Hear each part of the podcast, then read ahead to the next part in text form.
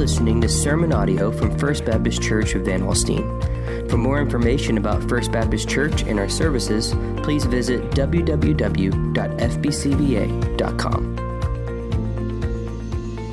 Let's take our Bibles this morning and turn to First Corinthians chapter two. First Corinthians chapter two. While you're turning there, let me just say that uh, sermon preparation this week has been a little different uh, than the norm, that is for sure.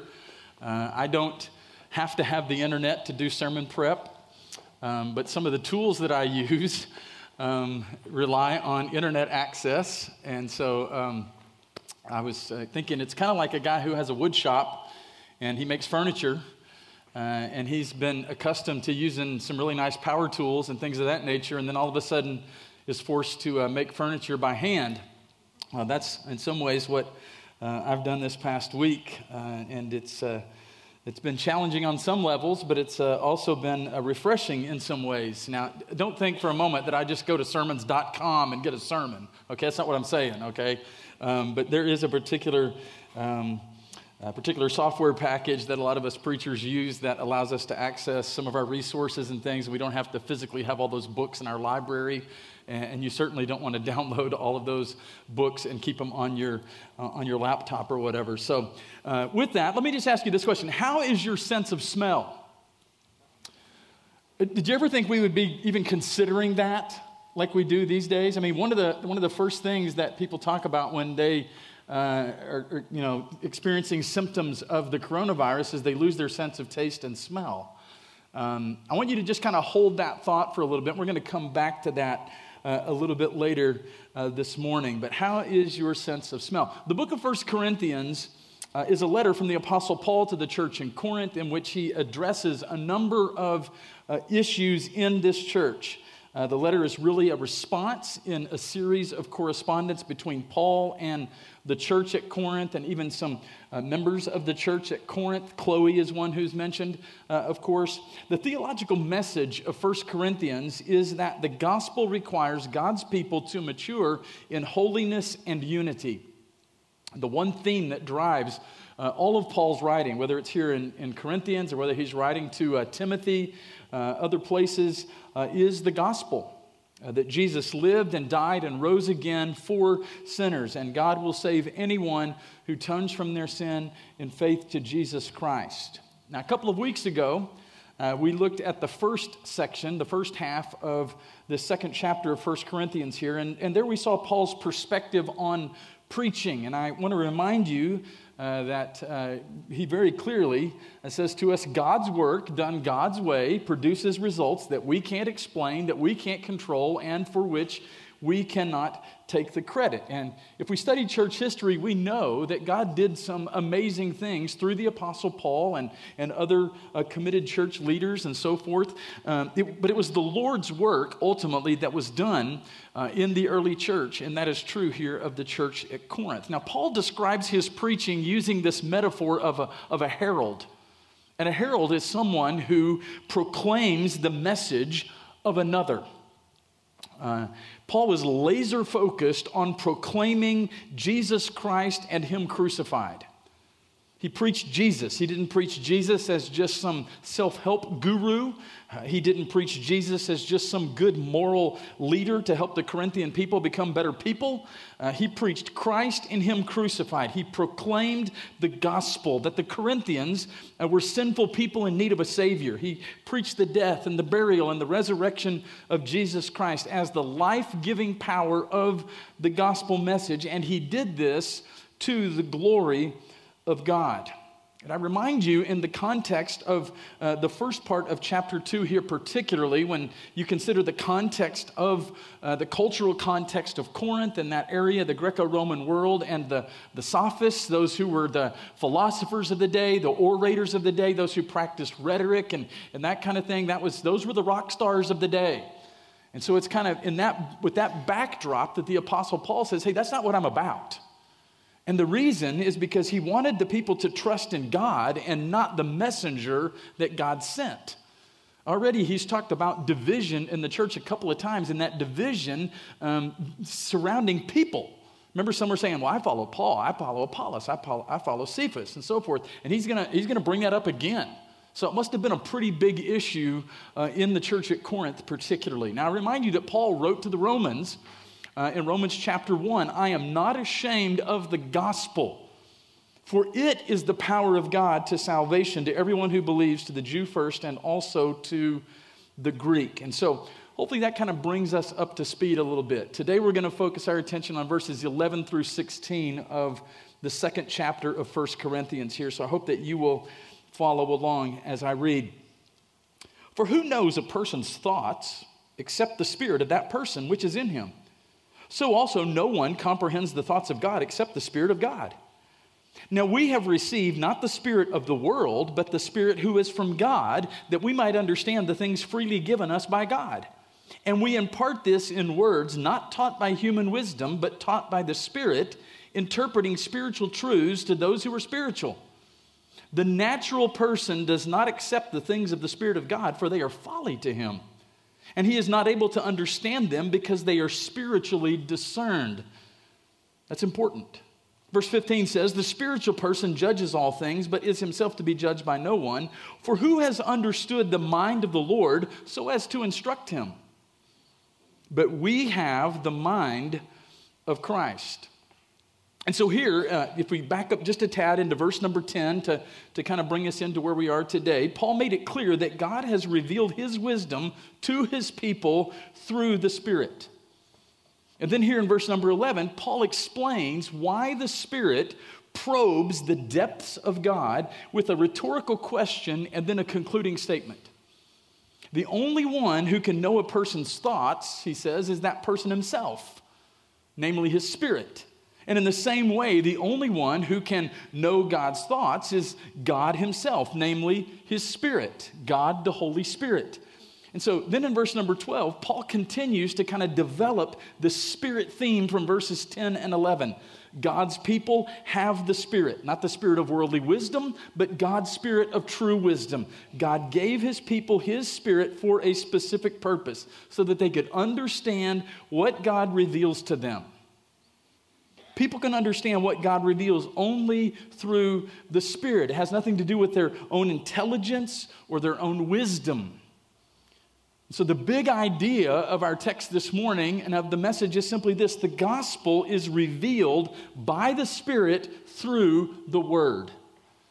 The gospel is revealed by the Spirit through the Word.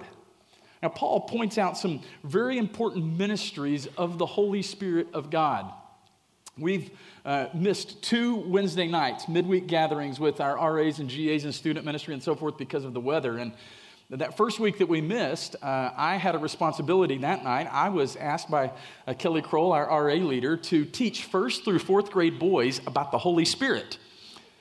Piece of cake, right? Uh, th- there's some things that, that are a little challenging for us to fully comprehend and understand. Uh, and, and certainly the Holy Spirit, the nature of the Trinity, the Godhead. Uh, it, that's not easy stuff, not easy stuff. But, but Paul gives us some things here, some important ministries of the Holy Spirit of God that hopefully will help us uh, leave today with some clarity as it relates to these things. The first thing I want us to notice is this: the Spirit indwells believers. The Spirit indwells believers. Now let's face it, us Baptists, those of us with a Baptist background particularly, we're a little bit afraid of the Holy Spirit, aren't we? Come on, let's just be real, right? Uh, go ahead, I'm not the only one. Please tell me, I'm not, okay? You know, you kind of grew up in this certain tradition, and if somebody near you gets a little emotional during a worship service or something, it's kind of like, what's about to happen in here? You know, it's like, uh-oh. Now, those of you who grew up in other traditions, you know, you, you, you're fine, okay? And I'm not saying, I do not want you to hear me say that I am against us worshiping the Lord emotionally. I believe that God has created us to be emotional beings. Scripture tells us we're to worship him in spirit and in truth, right?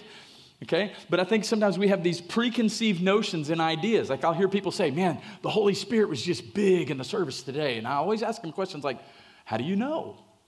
Well, And, and they'll, usually they'll refer to some kind of emotional expression a lot of times as evidence that the Holy Spirit uh, has been in the worship service or in the room. And that's not necessarily always the case. Okay, I'm not suggesting that you can't be moved by the Holy Spirit. I'm, I'm always amazed when worship leaders will get up and they'll go, how many of y'all feel like worshiping today? How you feeling, people? I mean, it, it, it's important how you feel. I'm not suggesting that it's not. But the truth is, sometimes when I come to church and I'm the pastor, I don't feel like worshiping, right? I've had a tough week. I mean, I know you have too. And, and so sometimes you come and it's just like, I'm just tired, man. I, and I really would like to just, but you know what I, I find? When I worship first in truth, and that's the engine that drives the train, my feelings come right behind. In that early service this morning, when I was reading Romans chapter five, twenty and twenty-one, I was just overcome with emotion. Because just the thought of my sinfulness intersecting with the grace of God is just an overwhelming thought to me sometimes. And so I, I hope that you understand where we're coming from today. And when I say that the Spirit indwells believers, that is not to be confused with the filling of the Spirit. Not to be confused with the filling of the Spirit. You can be born again, you can be a child of God, a follower of Jesus Christ, having turned from your sin to faith in Jesus Christ, indwelt by the Holy Spirit, but not be filled with the Spirit. Because let's face it, some days we get up and we choose to follow our own lustful passions, our own fleshly desires and things of that nature. So you're still indwelt by the Spirit, but you're not filled with the Spirit. That's why Scripture says, be being filled with the Spirit. Okay, this is not to be confused with that. We're talking about the indwelling power of the Holy Spirit. The moment you trust Jesus Christ as Savior and Lord, the Spirit of God indwells you. If we move ahead to chapter six here in First Corinthians, Paul says, or do you not know that your body is a temple of the Holy Spirit within you, whom you have from God? You are not your own, for you were bought with a price, so glorify God in your body. The Holy Spirit is the spirit of liberty. We have not received the spirit of the world because we have been called out of this world and, and no longer belong to it. So the Holy Spirit indwells us, convicting us, comforting us. The Holy Spirit's the parakletos, the paraclete, the one called alongside. Uh, and then in Romans chapter eight, verses fifteen through seventeen, he says, For did uh, you did not receive the spirit of slavery to fall back into fear, but you have received the spirit of adoption as sons, by whom we cry, Abba, Father. And then check this out. The Spirit bears witness with our spirit that we are children of God. And if children, then heirs, heirs of God and fellow heirs with Christ, provided we suffer with him in order that we may also be glorified with him. And so we have the indwelling presence of the Holy Spirit. The Holy Spirit ministers to us and makes the Father real to us. The Holy Spirit indwells believers. Now, we're going to camp out a little longer this morning on this second point. This is really what I believe to be the gist of what Paul is teaching here in First Corinthians chapter two, particularly this last half. That is, the Spirit teaches believers.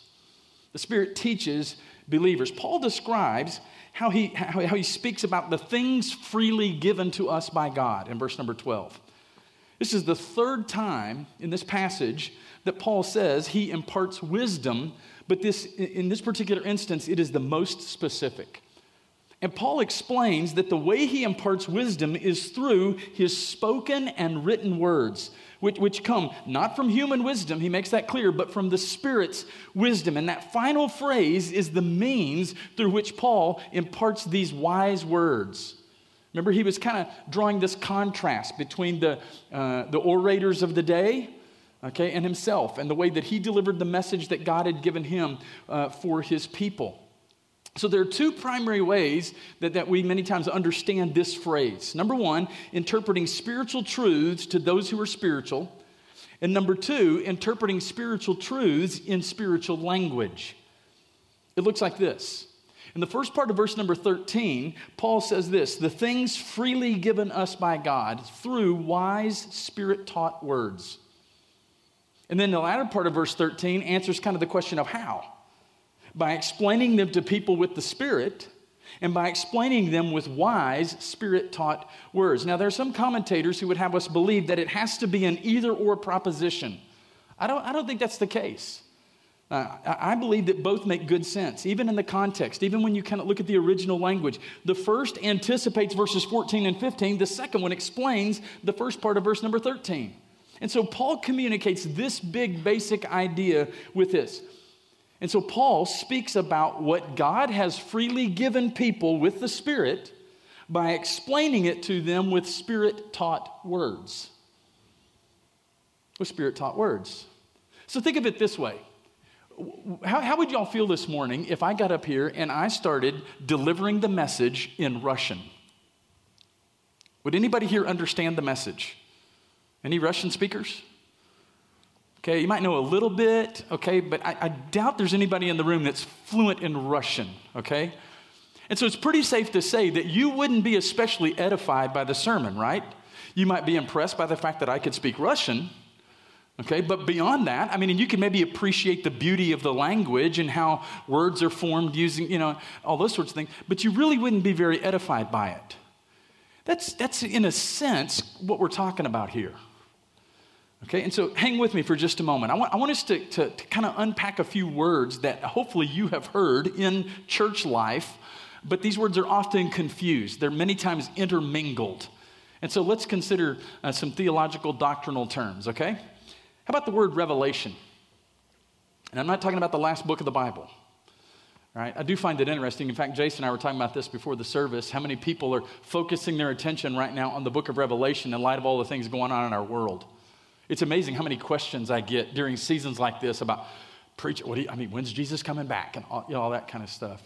Sometimes I just want to mess with people and go, I'm pretty sure it's March the third. You know, I just, I don't know. I, Scripture says none of us know. None of us know the day, and they'd be like, really? Totally? I'm putting that in my calendar. I'm, you know, like, I mean, yes, there are things in, in, in Scripture that tell us we can look for these things. It, it refers to them as birth pangs. There are things that point to and give evidence to the fact that uh, that, that, that things are happening, and, and but it's all God's timetable. Okay, but in Revelation here, we're not talking about the book of Revelation, okay, which John the Revelator wrote on the Isle of Patmos. Scripture tells us that God has revealed, this is the revelation part, has revealed himself to humans in two ways. The first of these is known as, as what we call natural revelation. The word natural, of course, speaks about nature. It's one of the ways that God has revealed himself to us, and God's word tells us this, through nature, through all that he has created. So since we can't see God physically, we learn about him uh, indirectly in that which he has made. For example, uh, I, I, if, I'm, uh, if I look at myself in the mirror, and you just consider the, the intricacies of the human body and all of those things, and the way that the circulatory system works, and the, the skeletal system, and the muscular system, all of those things, how it all works, you, you can't help but go, wow, that is some amazing creative genius. And that tells us about the complexity of our God. I can learn about God from nature. I can see uh, that the universe is orderly and it's not chaotic. It teaches me about God's character. I can learn from nature that God loves beauty and variety. And so there is much that nature reveals to us and should cause us not to worship the nature itself. We are not pantheists, okay? We, we, don't, we don't worship the creation. We worship the Creator. And, and I don't know about you, but I've been in some pretty amazing places, beautiful places that will just almost take your breath away. I love to go to the mountains and, and places like that. And when you're there, man, you just like, sometimes you, you probably had this experience, like I just feel closer to the Lord. Okay, but I hope you find yourself, your attention, your heart turned in worship to the one who created all of it. Okay, so you have natural revelation. The second way that God has revealed himself is through what we call special revelation. This includes direct verbal communication. We see that in Scripture. Adam and Eve enjoyed this before the fall. Uh, words of prophecy in Scripture as the Lord spoke to uh, the prophets of old, the times when, uh, certainly when God became man through Jesus Christ, and then finally with the Bible.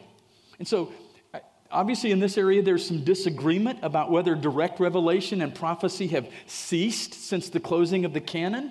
Uh, I will tell you that I happen to be a, a revelatory cessationist. That, that's... That's a dollar term right there that basically means uh, God is no longer giving people special revelation in the way that he did uh, in, in that particular day. Um, so uh, Christians who do not believe uh, in the uh, the cessation aspect of this, then sometimes they, you may hear them say, hey, I got this special word from the Lord. I got some special revelation from the Lord. I'm always a little skeptical of that. I'm always like, So God's given you a word that nobody else has, or that nobody else has been given. Um, you got to be very, very careful there, okay? Regardless of your perspective on the gifts in this particular area, the majority of what we learn about God is contained in the Bible. And one way you can check any kind of uh, supposed revelation or whatever is it will always be consistent with the Word. Okay, somebody comes along and says, hey, I got this new special revelation from God. If it's contrary to the Word of God, you can know it's not legit. Okay, this is the test. This is the test. So God has given us His Word. And so, um, and so that's revelation, okay? And then there is inspiration. Inspiration. Probably heard that term. We talk about the inspiration of Scripture. Uh, we believe that uh, whenever I stand here and I open my Bible, you sit there and open your Bible, you follow along, you listen to the message. We are together looking at, studying the inspired Word of God. Okay, not just some good religious text, not just some good literature. No, this is the very Word of God. Paul said, all Scripture is given by inspiration of God, theopneustia. It is God-breathed. That's the inspiration that we're talking about here. It teaches us that it was written by humans under the direct inspiration of God. Now, to understand this, I think it's helpful for us to examine what it is not. We're talking about inspiration. First, it does not mean that it was written in a clever way or by an especially brilliant person. Now, we may say that a classic novel uh, or a favorite song or a favorite piece of art uh, is an inspired work of art. But this is not what we mean when we speak of the Bible being inspired. Uh, you can go to an art display at a gallery and you can leave there and feel like, man, I am so inspired to go home and paint. Um, that, that's not the kind of inspiration that we're talking about here. Um, second, this does not mean that God gave people thoughts and ideas that they then further expanded upon and wrote down. Okay, so it's not like God gave the, the, the human authors, the biblical authors, like a starter kit, and they just kind of took it and ran with it. Okay, that's not what inspiration is. No, God was involved in both the thoughts and the actual words so that the words of the Bible truly are God's words. And then thirdly, it does not mean uh, the words are the words of men and only become God's words as we read them and He helps us understand them. That makes uh, Scripture far too subjective. And so it's not as if these human, some forty human authors submitted a manuscript to God. God reads it and goes, that's pretty good. I think I'll put that in my Bible. Okay, that's not how it works. That's not what inspiration is. Okay, fourthly, it does not mean that biblical writers took dictation or acted like robots, writing down God's words in some sort of a trance-like state without thought or feeling. If that had been the case, then we wouldn't be able to explain the different styles and personalities that are evident uh, in the various authors. And so what does it mean that God inspired these human authors to write the Bible, like the Apostle Paul? Well, to understand this, we have to understand that God is eternal and God is omnipotent. He's all-powerful. So it means that God used people, their thoughts, their experiences, their backgrounds, their personalities to write His words. And so if they spoke with simple words like some authors tend to do, it was because God had decided in eternity past that they would not be highly educated. If they spoke in complex words and argued their points with great clarity, it was because God had dictated that they would be highly educated and have brilliant minds. The words they chose were the words God had determined, I believe, from eternity that they would use. So the author's words were their own, yet at the same time, because God had so directed their lives, they were His words too. So when we say that this book is a miracle book, we mean it. It's miraculous in nature. So if you look at your bookshelf at home and you've got several copies of the Bible there and you've got them nestled in there among all your other books and you think of it as just another book among many, you don't fully understand the nature of this book. Okay, we can talk about classics like whatever, and think, man, that is a classic. That is a... No, no, no, no. This book goes far beyond that. This is a miraculous book in the way that God inspired it. Inspiration, then, is what God used to transmit to us the special revelation contained in the Bible. That leads us to another word, the word illumination. Illumination. And this is one that is uh, is many times misunderstood. Uh, sometimes we uh, we don't even give this some consideration, but I think that's primarily what the Apostle Paul is talking about here in First Corinthians chapter two. So w- what is this illumination ideal? Well, these concepts lead to this, uh, this idea that God illumines. It, it refers to God's work in the lives of believers to make us able to believe and understand the words of the Bible. So this does not mean that the Spirit gives us a new revelation, but He applies to our lives the truths contained in His existing revelation. So the doctrine depends on an understanding of human sin. Because we're polluted by sin, we're not able to fully comprehend God's revelation. We're dependent on Him to illumine our hearts to see and understand it. And so while illumination depends on revelation, which we've talked about, it has to be differentiated from it. We have the privilege of looking to His full and final, infallible revelation in the Scriptures and having assurance that the Spirit will illumine those words for us. Many Christians confuse these. When they suddenly come to understand a deep truth in Scripture, they may believe that God has spoken to them in, in, in revelation, seemingly indicating a, a, a new type of revelation. But what has happened is that God has illumined their hearts to understand a truth from His Word. So understand this. When you look at particularly verses fourteen and fifteen here, and you see this distinction between those who are spiritual and those who are natural, or those who are saved and those who are not, this is what he's talking about. Illumination is what separates believers from unbelievers when we read the Bible. If you don't hear anything else today, please hear that sentence. Illumination is what separates believers from unbelievers when we read the Bible. An unbeliever may read the Bible and can cognitively understand what they're reading. They can comprehend it in that sense.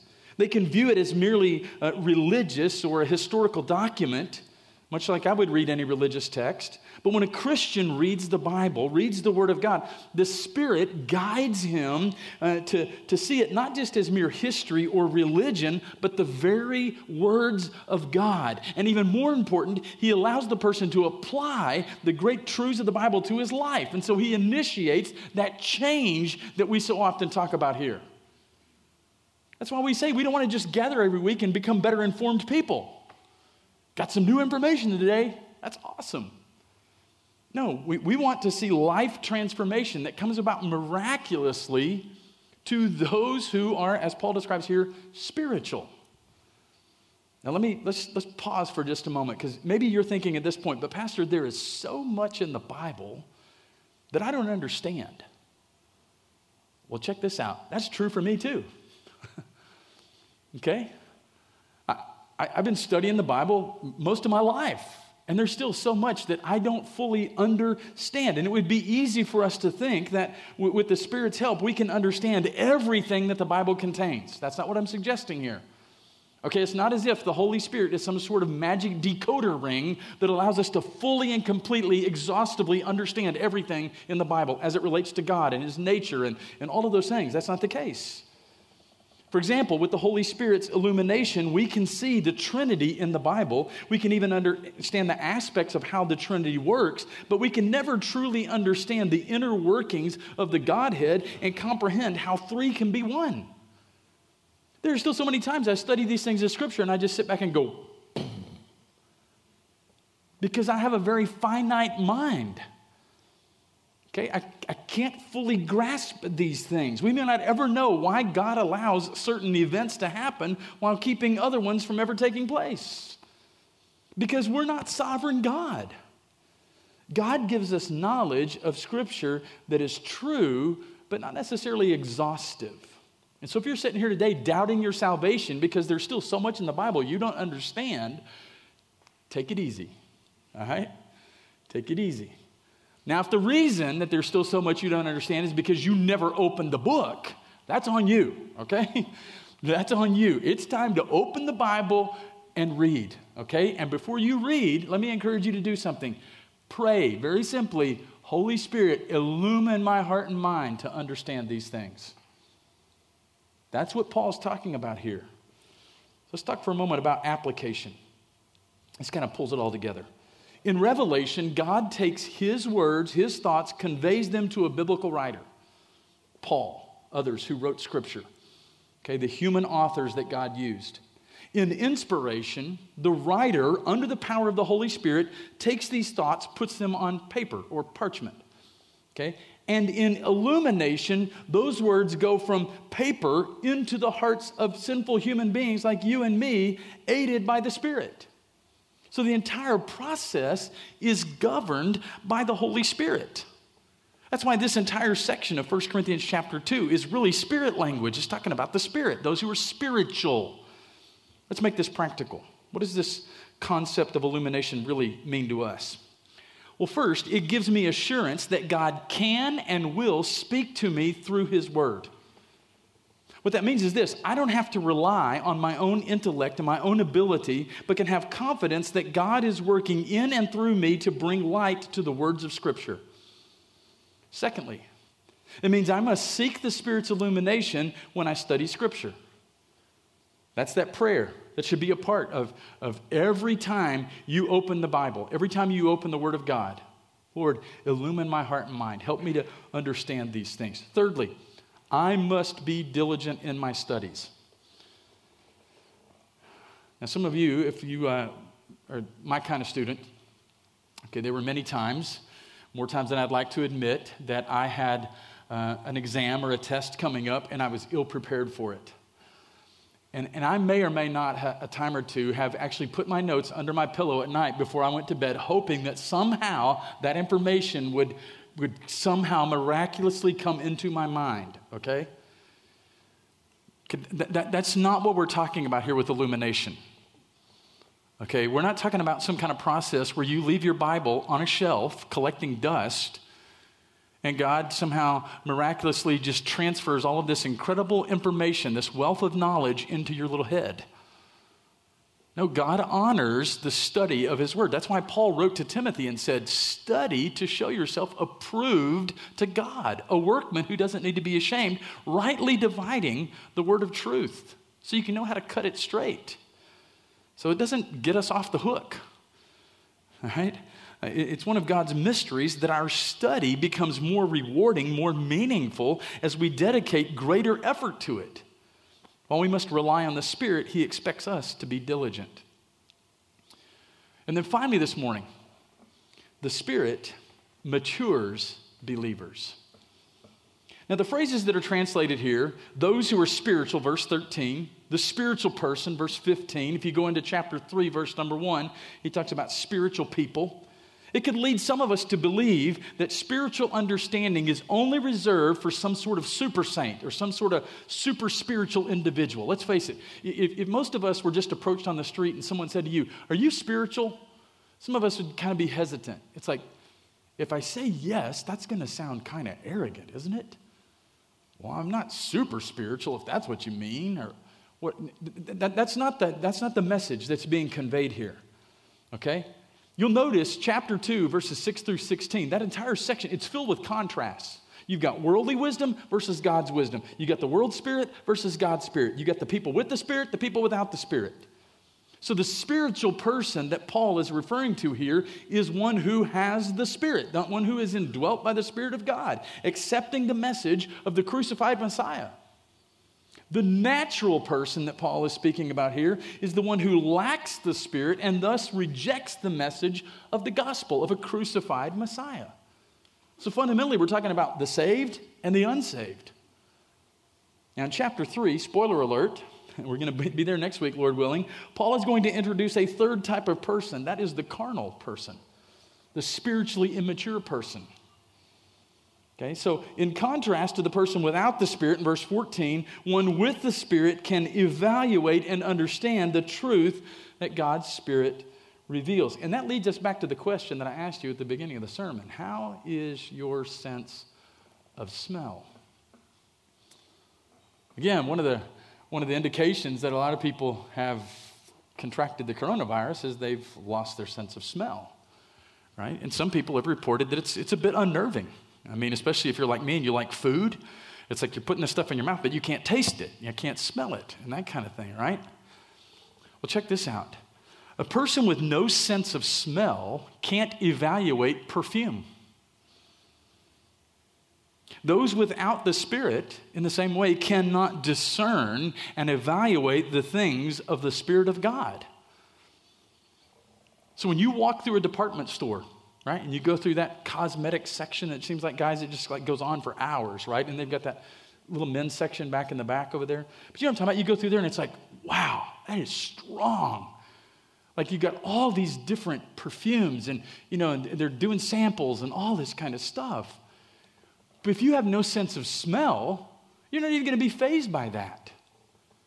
You're not even going to be fazed by it. And, and it, that, that's a good illustration. It's imperfect, but it's a good illustration in many ways of what we're talking about here. If you are not indwelt by the Spirit, you don't have the ability even to fully understand and grasp these spiritual truths. It's kind of like this. I mean, talking about illumination. If you've ever been to Carlsbad Caverns, or Inner Space Caverns, or any of those kind of things, you know that most of the time on one of those tours, it includes a point where they like turn off all the lights, right? And you experience a darkness that you've never really experienced before. I mean, you are literally in the bowels of the earth, and it is dark. It's a darkness you can feel.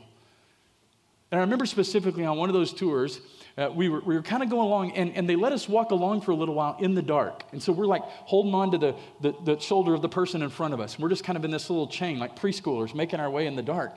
And then we stopped, and we waited for just a few seconds while we listened to the tour guide. And then they turned on the lights. And you were like, first of all, you, it took a minute for your eyes to adjust to everything, and you realized you're in this massive, beautiful room filled with amazing stalactites and stalagmites and these formations that are just magnificent. But before the lights came on, you had no clue that you were standing in the middle of something so amazing. You just knew you're in the dark. That's what illumination is like. That's what it is to be indwelt by the Holy Spirit. That's what Paul is talking about here. The natural man does not discern the things of the Spirit of God, for they are spiritually discerned. You see, before you turn from your sin to faith in Jesus Christ, you are, Scripture described as, walking in darkness. You are spiritually dead, and it's not until you are made alive by the Spirit of God and the light comes on, as we say, that, that you experience this illumination. Again, we're not talking about, hey, hey, I need to understand everything in the Bible. I don't, I still don't understand everything in the Bible, but I'm grateful to know that I'm indwelt by the Spirit of God, and He is illuminating these things for me, and I hope you can say the same thing. It's interesting here in, uh, in verse sixteen. Paul quotes from Isaiah chapter forty, verse number thirteen, to support what he has just said in verses fourteen and fifteen. And if you, if you look at that sixteenth verse, he says, "For who has understood the mind of the Lord so as to instruct him?" You ever thought you needed to give God some advice? Or you needed to instruct Him? You can't do that. No, but we do have the mind of Christ. It would be ridiculous to think that we could possibly give God advice or somehow instruct Him. But those with the Spirit can understand God's wisdom because they have the mind of Christ. It's the Holy Spirit who indwells believers, who teaches believers, who matures believers in their faith. Thank you for listening to this message from First Baptist Church of Van Alstyne. For more information about our church, visit w w w dot f b c v a dot com.